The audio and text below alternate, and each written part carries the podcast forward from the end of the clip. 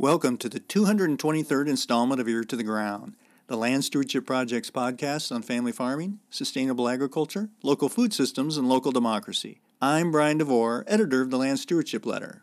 I can't think of anyone better suited than Ron Kroese to undertake something like the National Sustainable Agriculture Oral History Project. That's because Kroese has been there for much of the history of the so called sustainable agriculture movement. From the time he co founded the Land Stewardship Project with the late Victor Ray in 1982 to his more recent work helping fund innovative farming systems while working at the McKnight Foundation. And as a former journalist, Ron knows how to ask the kinds of questions that not only provide insights into the backstory behind certain points in history, but also what inspired people to do such pioneering work at a time when the term sustainable agriculture was barely acknowledged. A few years ago, after wrapping up an extremely productive career working to promote and support a type of agriculture that was sustainable for the land, our communities, and people, Ron undertook the Oral History Project while serving as the endowed chair in agricultural systems at the Minnesota Institute for Sustainable Agriculture, which is part of the University of Minnesota.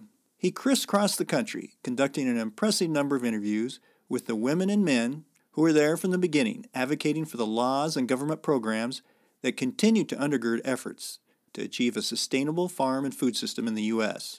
In the end, he did 37 interviews with individuals and recorded three roundtable discussions. Anyone who has followed the sustainable agriculture movement will recognize some of the people featured, including LSP's Dana Jackson, George Boody, Sister Mary Tacheny, and Mark Schultz. Kroese makes it clear that this archive, which is housed on the website of the Minnesota Institute for Sustainable Agriculture, is by no means exhaustive. There are plenty of sustainable ag influencers he would have liked to have interviewed given more time and resources. However, these recordings provide excellent documentation of the development and evolution of public policies advancing sustainable and organic agriculture. History going all the way back to the 1970s is represented here. The recordings provide the inside story on federal policy reforms achieved through seven farm bills. The interviewees also discuss the development of the National Sustainable Agriculture Coalition, which advocates for policy on the national level. The archive also features discussions centered on where the efforts of sustainable and organic farming advocates came up short, as well as an exploration of further policy changes needed to advance a regenerative farm and food system far into the future. I sat down to talk to Ron about why he thought it was so important to conduct these interviews and what lessons they provide today as we continue to try and reach the goals set by those early pioneers in sustainable and organic agriculture policy. Well, I, uh, I came to the sustainable agriculture work in sort of an unusual way because my background in education was in printing and journalism. Um, I grew up in a little town in northwestern Iowa where my dad worked in a creamery his whole life, actually, and uh, but I got when I was in fifth grade, I got to be the what they call the printer's devil, the guy in the in the little print shop. It was all letterpress. I really liked that, and it got me interested in journalism. And so I got a journalism uh, degree from uh, South Dakota State and did work for a couple uh, smaller regional newspapers uh, when I first uh, started working.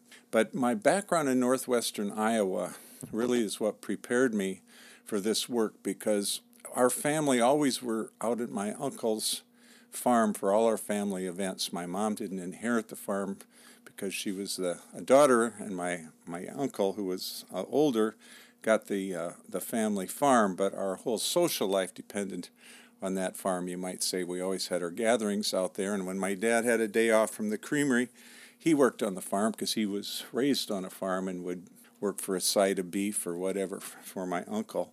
But I watched as I grew older that place where we always played, that pasture that had the creek going through it and uh, kind of an idyllic place for a kid, just changed the um, whole environment around northwestern Iowa. Post World War II, you know, hit real hard in the 50s and 60s and 70s, just changed dramatically from a mixed agriculture family farm base to an increasingly larger farms and pretty much corn and soybean farmers. A lot of it was brought about by the fact that when they made a rule that in order to to sell your milk at the creamery, you couldn't put it in cans anymore. You had to have a bulk tank, and it was a sanitary. It made sense for some sanitary reasons, I guess. But what it did was cause a big capital expense that a lot of those smaller farmers who would normally have maybe a half a dozen or eight cows around and then have a pasture. They sold their cows and uh, just put that pasture into row crop. Mm. Not everyone, but most of them. And that just changed the landscape so much. And uh, the waterways came in instead of the creeks winding through the, the pastures, and all of these things changed. So that really interested me and made me feel kind of bad, actually. Mm. So I got a chance to uh, work uh, after I, was at Rapid City, at the Rapid City Journal. And uh, the Indian uprising, the uh, Wounded Knee uprising, happened while I was there in the early 70s. And just by the good fortune of being the police and court reporter, I ended up writing a lot of stories about that whole dispute and got to know Senator Jim Abourezk from South Dakota, who uh, was the, uh, the chair of the Indian Affairs Committee. And we kind of hit it off. He grew up on the Rosebud Reservation, and I liked him. And he invited me to come to Washington, D.C. to work for him as, as a press aide. And this was 1973, I believe. So I decided to do it. Took my family there, and, uh, and then we moved to Washington for a few years, and I worked for Abourezk. Hmm. But Abourezk relied, not surprisingly, from South Dakota on Farmers Union as a Democrat for where he got his advice and the people he trusted to work with. And I wor- got to know a number of Farmers Union people there as a result of that job. And when I left that position, I was really interested in agriculture by then. And Farmers Union had started a program called the American Farm Project under a man who became my mentor, a man named Victor Ray, who was actually ended up being the chairman, first chair of our board at Land Stewardship Project.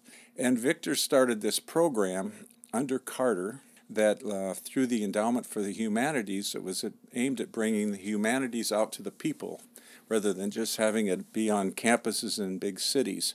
And in that project, they chose, Farmers Union chose five farmers in the 23 states where they had activities going on. And the idea was to educate these young farm couples about the culture of agriculture. And I got to direct that program when the first director left. And I got to do this for a couple years under Victor's guidance.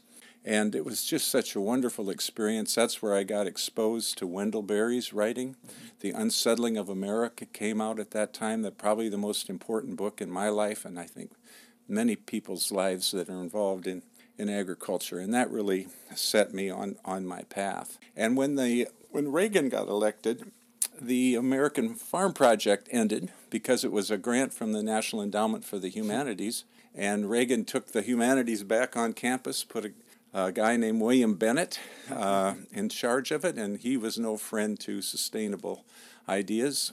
And uh, so I wondered, well, what are we going to do? And I talked to Victor about it, and we talked to some folks at Farmers Union, and they gave us the little space in the copy room at the uh, Farmers Union office in St. Paul. And we started what we were calling the Land Stewardship Project, aimed at really fostering an ethic of stewardship deeply in agriculture with the idea that the first calling of agriculture should be care of the land, and out of that will come the abundance of harvest, and have that approach. And so that's how we got that very idealistic idea, tried to put it to practice at first in, in Minnesota. And then along the way, then I got to direct land stewardship till 1993. I went on and I got to direct the for a few years out in Montana the uh, NCAT, the National Center for Appropriate Technology, mm-hmm. and then in the more recent years I got involved in philanthropy, and through work at the Mott Foundation in Michigan and the McKnight Foundation for nine plus years that I retired from three years ago, I kept in touch with and helped work with the board to get funding for a lot of sustainable agriculture projects. I'm wondering, going back a little bit, when you and Victor started the land stewardship project, did you get a sense that this was a larger movement? Uh, you, you talked about Wendell Berry's book, The Unsettling of America, and some other things that were going on out there. And you probably got maybe a little bit of a sense working with the Farmers Union on that project that there were people across the country interested in these issues. But did you get a sense did you were you when you were starting the land stewardship project that this could be one of a I guess a network of groups or a coalition of groups across the country that would be working on similar issues in their own different areas. Well, it was clear that other things were going on in other states. Out west, this was a, a budding movement.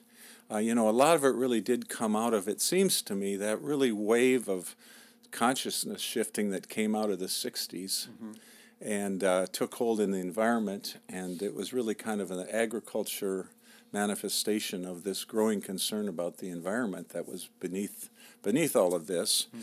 I'm glad you asked this question, though, because the other big motivator with the Land Stewardship Project being a pretty Midwestern focused, largely Midwestern focused organization, especially at that time, was the church, particularly the Catholic Church.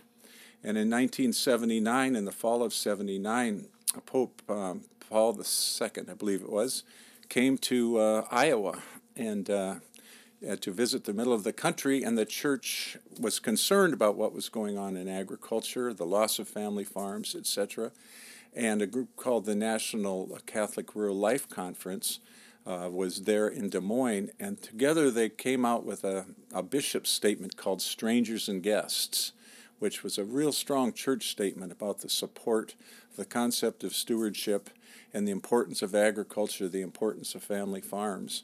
And that had a tremendous uh, influence on it, on both Victor and me, and particularly on a lot of the farmers. I have to say that a lot of the farmers down in southeastern Minnesota, which were still farming with a very stewardship ethic, going all the way back to the 30s as, uh, as pioneers in the conservation movement coming during the Depression uh, out of the Dust Bowl days, they were religious people. Many of them were Catholic. And that encyclical really meant a lot a lot to them. And then, the, fortunately, the Lutherans stepped in with the lands God giving, our caring was the name of their statement. And so there was a real religious sense of that we needed, as, as people of faith, we need to take part in this and we need to bring that aspect into the environmental movement and particularly into agriculture.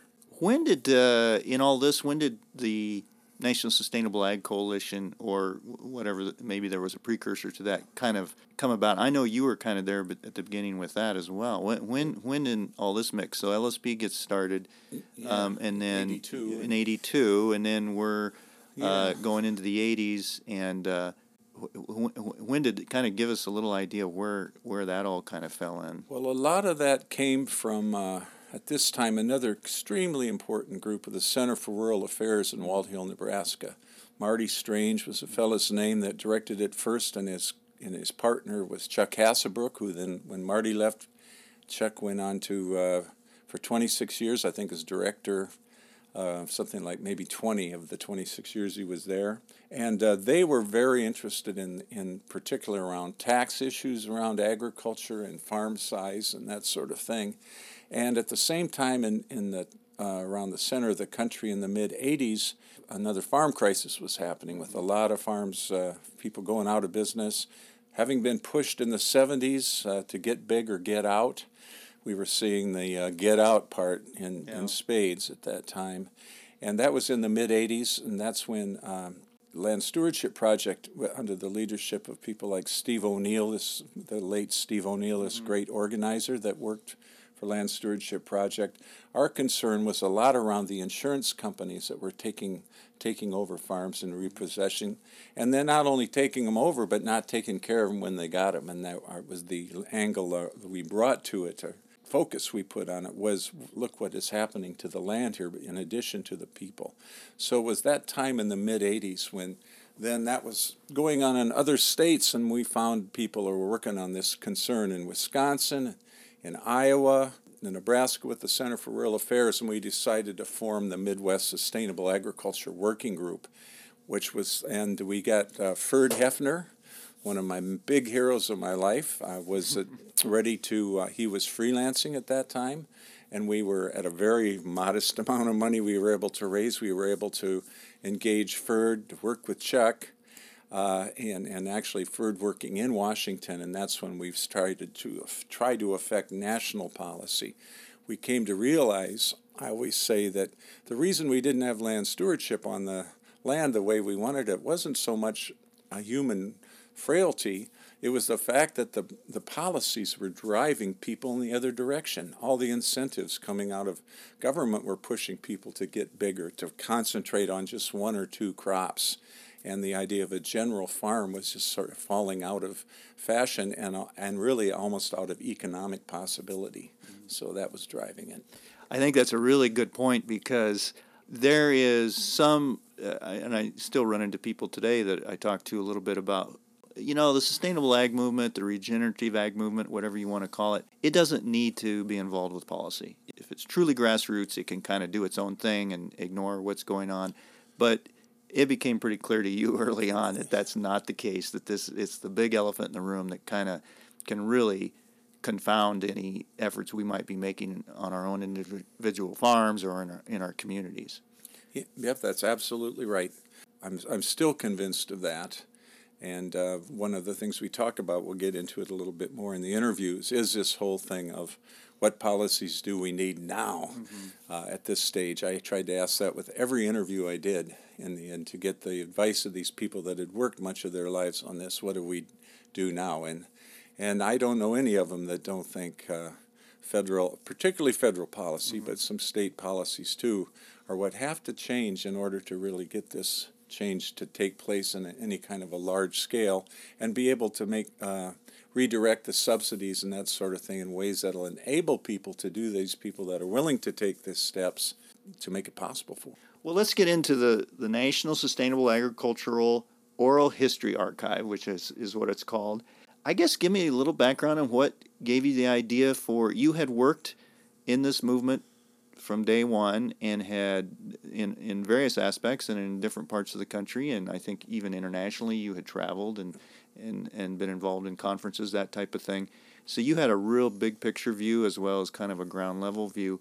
What gave you the idea that we needed to to develop kind of an archive, an oral history archive at this time, and, and what was yeah some of the thinking behind that? Sure, I was um, um, deciding that I was 66 years old and thinking, well, it's about time to think about retiring, and I was wanting to do some other things in my life, more time to gardening and things like that, and so I was thinking about kind of winding up some things, but then I was also still concerned about the issues uh, that were hadn't been taken care of, obviously by any means. And uh, what I've noticed is that a lot of young people were, in, were increasingly interested in sustainable ag, and the mm-hmm. programs at the universities were filling up with students, and all this wonderful thing were happening. But I became aware that these young people, how could they have any kind of awareness of what went into this the 30 years that brought us up to where we are today? And I also, that was compounded by the fact of realizing my own age and several of these people I knew that were, I considered mentors and pioneers were older than me. And I just realized I've got to get these people on the record so that this is there for, for the future for people now that are interested, but also particularly for the future. I always said that uh, when I would start my interviews, let's pretend that it's 50 years mm. ahead or 75 years ahead in sustainable agriculture. We've come out, it really is uh, dominating now. Uh, things have come around finally over the years, and mm. people are going to look back and, well, how did this all get going? I mean, who did this? Why did this start? And what was motivating these people who are clearly rowing against the tide? Uh, what, what got them going? So it was that, and I'm also thinking, you know, this phrase, uh, those who cannot remember the past are condemned to repeat it, yeah. uh, Santayana's phrase. I think that we just need to, obviously, it's a cliche almost. You got to really look back so you don't make some of the same mistakes. And uh, I thought that's another thing we can accomplish uh, with these interviews. I think that's a really interesting way you set up the interviews where you said pretend that uh, it's the future uh, what did you say, 30 years or 50 yeah, years? I said 50, 50 or 75. And that the sustainable ag movement is the dominant model. I think that's a really great way to set it because it, could, it could probably affect people kind of the way they. Well, for one thing, it's really uh, smart to say pretend people don't. Because people are speaking in the moment and they're yeah. going to assume people know certain things. Well, in the future, they're not going to know that. But the other thing is that we've we won, and and this is how how did we do this? You know, because right. I it sounds like maybe reading between the lines, one of your goals was to show whether whatever movement it would be that people might get something out of this because they could say well how does a movement like this which was the underdog which was not in any way close to even being the dom- dominant model how does it succeed you know how do you kind of punch above your weight kind of thing exactly yeah and that needs to continue to happen but when you look back um, what some of the folks like I'll mention some names later, but like Roger Blobaum, who mm-hmm. still around. I think he's about ninety or so now, and uh, he uh, you know was working back with Hubert Humphrey in his campaigns in those days. And when you look back to uh, the literature, somewhat the way these people that were bringing these sustainable ideas forward were just so dismissed and ridiculed I think the one was, I think this was Earl Butz that said, okay, if we're going to have organic farming, are you ready to have uh, manure piles as high as the Empire State Building? You know, all this crazy stuff, you know. It reminds me, I always think about this phrase. I, I looked it up this morning to get it right from Mahatma Gandhi. First, they ignore you, then they laugh at you, then they fight you, then you win. well, and I always want to add one extra thing to, to Gandhi's great quote is I think that then they fight you, and in sustainable ag, then they try to co opt you. Mm-hmm. And that's the struggle, too. That whole thing of, okay, right now it's there's some fashionable aspects to the organic farming and sustainability, and some obvious some corporate interest in it uh, for for their own profit and benefits, with some good intentions, I think as well. But that whole issue of co-optation coming into the picture too is, is part of it. Well, that was a, what I was going to ask is where we, what stage are we at right now? I think we're in the uh, in the winning but uh, co-opting state. But I also uh, I think it to say that we're winning is a uh, is very um, optimistic and maybe a little Pollyannish because one of the things that when I asked people at the end of the interviews, invariably, almost invariably, everyone talked about their disappointment being that the deeper issues of the structure of agriculture that go all the way back to Bob Bergland's A Time to Choose study in the 19, 1980 mm-hmm. Uh, really have not been met. And they, uh, you know, we still are in a situation where we have this dominant industrial agriculture, high input mode operating on most of the land, while the sustainable organic is coming in, but it's still on the margins. And the deeper aspect of that that Wendell Berry talks about in Wes Jackson is that how can you have sustainability in just part of the earth or when everything's connected to everything else. How yeah. long can this happen? And it's proven every day, practically in studies, that even the organic food has pesticides in it. It's just an example of that. Mm-hmm. So that I think is our real, real struggle that we've just got to continue to find through policies and other efforts to to keep getting the, to ultimately get this dominant paradigm changed. And not to get too diverted uh, from our discussion, but I think this is where even like issues of climate come in mm-hmm. to solve to apparently to begin to really solve the fearsome prospect of, of climate change is uh, doing a lot of things that involve sustainability and, and, the, and particularly in the role of agriculture. You've partially answered my next question, which was who the audience is, but it sounds like one of the audiences is people who are involved, kind of the younger people coming up into this movement, which is really exciting to see. Yes. But to make them realize there is this history there, but it sounds like there was some other audiences you had in mind as well. Yeah, that's right. Policy changers, people that really want to try to figure out what do we do next. It would be good to probably listen to some of these or read the transcripts to get what's been done and what's been tried and and uh, just the struggles to advance. So in the present, I think it has some value. But the other one is the future. Mm-hmm. I mean, I really was motivated probably more by that. I didn't want. I thought these people, to my mind, are are what they you know the cliche unsung hero. That's what they are, I believe. Mm-hmm. Uh, and uh, it's no wonder people haven't heard of them. They aren't the kind of people that toot their horns that much. And uh, they there were voices that needed to be heard from a historic perspective. That was really my principal motivator. Is there something in particular about oral history that uh, lends itself uh, to telling this story? There's nothing beats hearing people in their own voices. We decided, I think, all but two, maybe, or maybe three of the interviews I was able to do with a videographer. They're not great videography, they're just talking heads, but at least you're looking at these people when they're talking, and it kind of think just the way they look, what they wear, and everything even sort of sets the period for, for the future of what.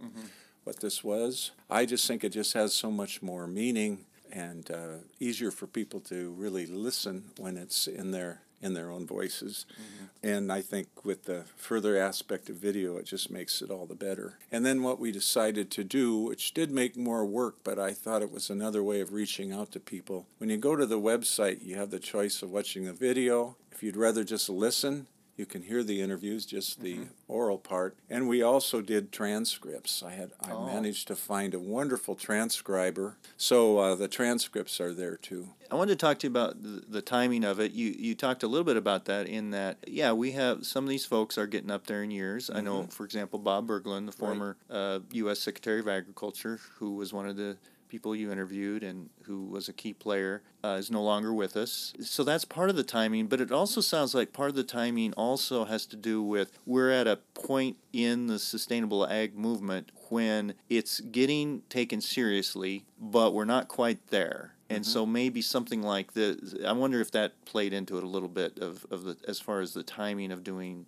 something like this. Well, you're right. I think it, it was primarily motivated by my feeling that we're really losing these voices and that they needed needed to be heard. And particularly with Bergland, this this thing I mentioned about this Times the uh, the report that they did on the structure of agriculture, trying to choose. It's you read it and it could have been written last month practically. So to bring that out and make it make that point about the structure of agriculture issue has to come to the fore in a way that if we're really going to get deep change in I, I, I don't want to go too off uh, off track here, but give us just a little summary of that time to choose report. What why why why do you feel like it could have been written just last week? What what what were some of the, well, the main points? concerns were that farmers were going out of business, that there was more somewhat more more. This wasn't emphasized too much, but there were more concerns about the environment that were starting to to emerge. That there were issues about the food and uh, and farmers being able to survive. And one of the backstories on that Time to Choose report, and I brought this up with Mr. Bergland, although he hardly remembered it until I reminded him of it. He had a neighbor up in the Roseau area that was an organic farmer, probably a guy who just never got into it anything but organic, but mm-hmm. was doing it, I think, on 1,500 acres. And he was just putting along and still keeping his farm going and everything while other farms in the area were going out of business. And that piqued uh, Bergland's interest enough to hmm. be convinced to that yes, it would make sense to take a look at the whole issue of what role organics can play in it, and that led into that other big report that he did, the report and recommendations on organic farming. That's an example, another example of why that an oral history like this is so important. Right, and one thing, just to st- quickly state, one of the highlights of the, the interviews for me is his account of it. He didn't talk about it much, but Ferd Hoefner talks about it in his interview, and Roger Blobaum, how, how the, as soon as Reagan came in and, and uh, the guy named Jack Block became the Secretary of Agriculture, when they came in in 1981, one of their first actions was to pull back these reports, the Time to Choose and the Organic Report. And Ferd and, and Roger and some people knew this was happening, and they went up to uh, Beltsville to where they knew those boxes were stored and took them before they could be, be burned. Oh, that's Roger great. does has a great story about it. And then Garth Youngberg, who was one of the main authors of the report, in his interview, he talks about that too. I don't think he was part of the group. They never did tell me exactly who actually snuck up and got them. But oh, um, oh, when they were spread around, and Roger said he continued to spread this report around for years, and Garth told me that ultimately that report was published in seven languages and it wouldn't have happened if it hadn't been for these guys oh, being so adamant about it. Oh, that just shows how passionate they were. They oh, weren't yeah. just doing a job and then okay, well I'm you know got no. a new administration and I'm done. They were really passionate about yeah. it, and they didn't want to see this thing suppressed because it actually came out in October of of 1980. Reagan was elected in November, mm-hmm. so there was this short window there picking who to interview must have been uh, it must have been an incredible challenge. Um, how did you? What was some of the criteria? what what did you? Uh, how did you decide? Especially since you were tra- often traveling to interview these folks around the country, and mm-hmm. so that was had, that had to play into it a little bit. But how did you go about that? I mean, like you said, there's so many people who are kind of hidden behind the headlines kind of stories too. These it, there was probably some low hanging fruit, but then yeah. after that you had to kind of figure out, okay, this is who we have time or resources to interview, and this is who we can't. Yeah, well, my original idea was this was this one year project. Ultimately, took a little more than three years uh, with the uh, Minnesota Institute for Sustainable Ag and being getting a, sh- a, a share, a portion of the endowed chair program that gave me first $40,000 to do some interviews, and I was going to do, I promised 10 to 12. This is relevant because what I found out, I would say, I don't know, I think it was just about every single interview. I would begin talking to somebody about what we were trying to accomplish, and they'd say to me, Well, you got to interview. X. and so, and you know, list, as a journalist, how that works. yeah. One thing leads to another. Yeah. Exactly. So I just kept getting more and more people I'm like, Oh, you're right. You know, I've got to interview this person, that person. So then that even forced forced me to be a little more focused in what I would explain to people, and especially even to people I didn't interview that I think would have liked to have been, is my focus was on policy. Mm-hmm. These had to be people that they could be farmers, they could be lobbyists, whatever, but the focus really needed to be around what did how did they contribute to this overall environment of policy improvements over the last 35 years? Mm-hmm. So that had to be, I called it both a focus and kind of a filter. Yeah. That meant a lot of really great, wonderful folks didn't didn't get interviewed. There's a, this archive could be twice as big mm-hmm. and even still stay on policy pretty yeah, much. Yeah. But there's just a, a whole lot of people that I didn't get interviewed. Well, and this gets back to an earlier one. I sure wish I would have gotten my mentor, Victor Ray, who's an yeah. un, pretty unknown guy, but really an important man in yeah. Farmers Union's history, and especially like in our land stewardship project history. He was our, our mentor. But people that are still living, the number one group or whatever that's missing in there, in my view, and I might get some energy or see if I can raise a little money to cover the cost would be um, the funders. The movement, as we call it now, for sustainable agriculture would not have really been able to flower the way it did as much as it did without the support of some visionary funders. But there's also, people have mentioned, get in trouble when you're leaving. I could be leaving some wonderful right. folks out too, but Bill Liebhardt was so important back in the, the 80s to the movement. And then on the uh, on the congressional side, I Patrick Leahy. Patrick Leahy had his staff person Kathleen Merrigan, and I did get to interview Kathleen, fortunately. But Leahy did so much uh, and especially then working with Senator Harkin, who I did interview, mm-hmm. fortunately. But there's a lot of folks out there that were really critical that still could be interviewed. One of the things that really struck me, and I think that's what that's why this archive is so just really does an excellent job of not only providing this history, but some really integral insights into what makes something like this work. Is is that you were there from the beginning, but from the ones that I listened to, really was struck by how when somebody is part of a movement and has been there for a lot of it. The danger is sometimes they don't ask the questions that maybe people who don't know anything about it would want to ask. But you seem to strike that balance of you were able to, to direct the conversation in a way that really would pull out some things that maybe the people had forgotten or, or weren't aware that was going to be of interest. But you also ask the questions that, like you said, somebody in 50 years might want to ask. And I think you just did an excellent job of that. It just really helps kind of make this a full bodied kind of piece of not only history, but just a real example of how a movement can come about. But was there anything that you, even though you've been there for all those years, that you were like, wow, I didn't know that, or I hadn't thought of it that way. That just was there a couple things that really surprised you? Yeah, I think uh, you know I already probably said the main surprise from the interview content was I'd heard rumbles about how that report was suppressed, the mm-hmm. two reports on structure and on organics, but I didn't hear. I never really heard the story about actually having to sort of sneak out the uh, boxes of the books and spreading those around and everything. That was a su- surprise to me and a point of pride for a lot of these people now that uh, that that happened and that they had enough nerve to uh, to do it. I that I think that was that was a, a pleasant surprise. I think um, from a, from sort of the the actual doing of the interviews, it's not exactly so surprising, but I was gratified by how great many people's memories were. Mm. Some of the questions I was asking is uh, were came in part because I couldn't quite remember myself, but I knew if I talked about enough from enough people, I'd, I'd get uh, I'd get some of these things filled in well. Uh, Ferd Hoefner, in particular, he has the longest interview at three hours long, and uh, I looked at it this morning. It's 39 pages of transcript, wow. and it takes you from the 1977 Farm Bill up through 2014 and FERD can actually say, well, so and so wasn't on that on the ag committee and that farm bill. They were on the next one, but then you know he just has this encyclopedic memory, mm.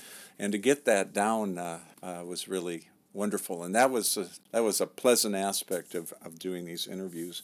And the other thing, and there again, it wasn't so much as surprising, is that I found two in person, they were honored to be interviewed, I would say, and they were humble about it. They were humble about their accomplishments and mm-hmm. were always talking about how we worked as a team. That was a big aspect of it. Nobody was talking about how I did this or I did that. There was very little little of that. There was a genuine humility and a sense of the way things were accomplished was, was through all of this uh, teamwork. Yeah, I was struck by that. How many of the interviews where people mentioned other people's names? Yeah, uh, you know, oh, and when we were working with this person or that person, rather than like you said, the I right. kind of situation. And I was grateful for that because I couldn't interview everybody, mm-hmm. and I didn't always remember all of those folks either. So we did. I really did encourage people to name other people that uh, they worked with. So we got that on the on the record. And then the other thing that was consistent, as I mentioned before, there was there is sort of a, a sadness to the fact that some of these changes that seem so righteous haven't been happening the way they everyone hoped they would. Was there any uh, favorite? You've mentioned a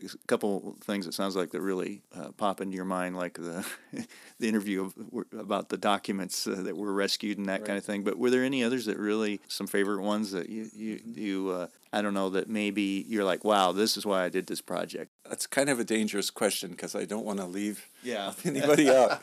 But it, the truth is, is uh, it really was fun doing these interviews. That was really, I just really enjoyed them, and uh, and they were, they all had something that made them memorable to me and and and worthwhile, you know. So I really truly did enjoy all of them. I think the way I could approach this question is for maybe people that haven't gotten into them at all, where to start or a couple of places to look. Mm-hmm. I mean, I I've already mentioned Ferd Hoefner.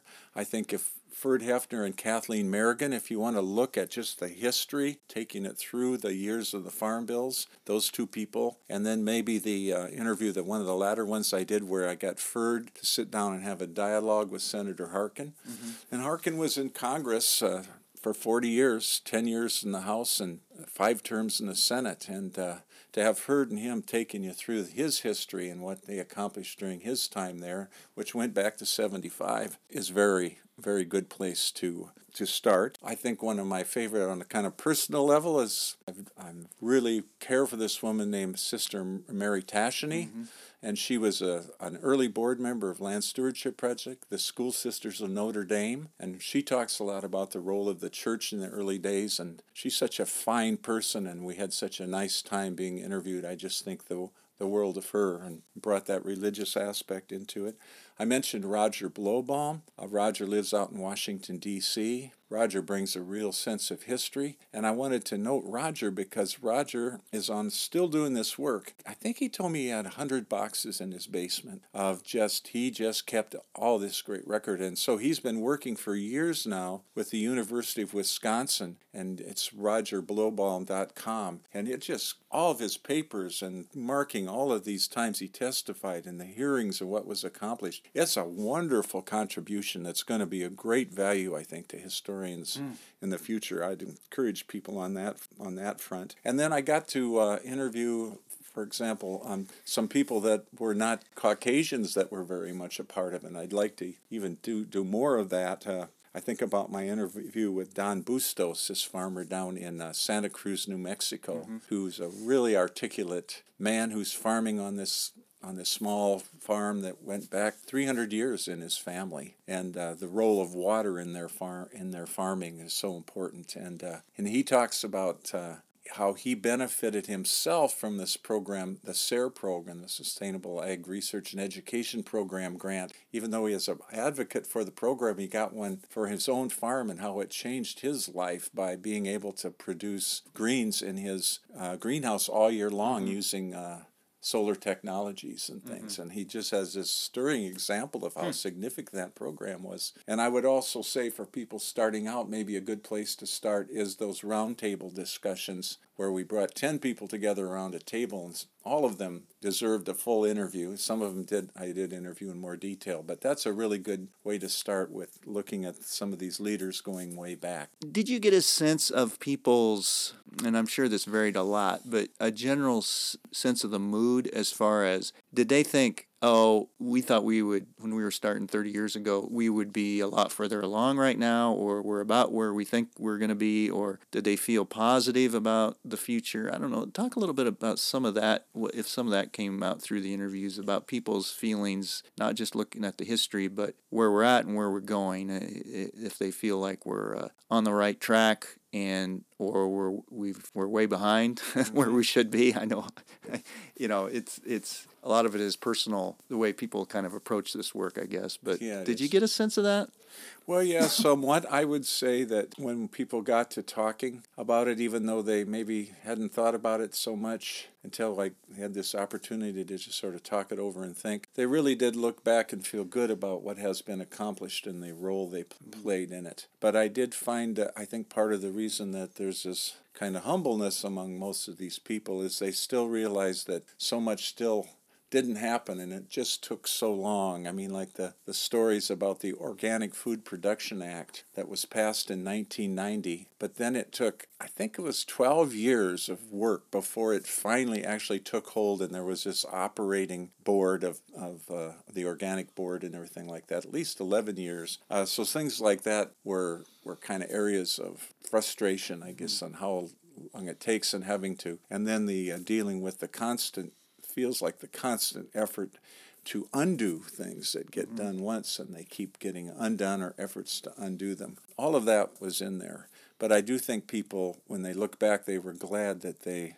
I heard one one of the interviews said, "Well, at least we made a dent." You know, I think most people feel good about good that, and and really realize that you know we do have a thriving organic food movement that wasn't there 35 years ago, hardly at all, mm-hmm. and that there is a now this interest in soil health Mm-hmm. And the people I interviewed were talking about soil health, you know, going back to the 50s, some of the writers and things. And that seems to really, I think that's the solid thing. I don't think that's going to be a passing fad. Mm-hmm.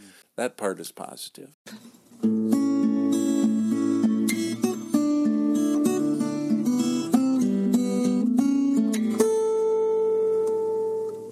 The National Sustainable Agriculture Oral History Archives interviews are available on the Minnesota Institute for Sustainable Agriculture's website at www.misa.umn.edu. There, you will also find written transcripts of the interviews and roundtable discussions. If you have comments or suggestions about this podcast, contact Brian DeVore at bdevore at landstewardshipproject.org or you can call 612 722 6377. Thanks to Laura Borgendale. Western Minnesota musician, for Ear to the Ground's theme music. And a special thank you to all of Land Stewardship Project's members who make initiatives such as this podcast possible. If you're not a member, visit landstewardshipproject.org to learn how you can support LSP. Thanks for listening.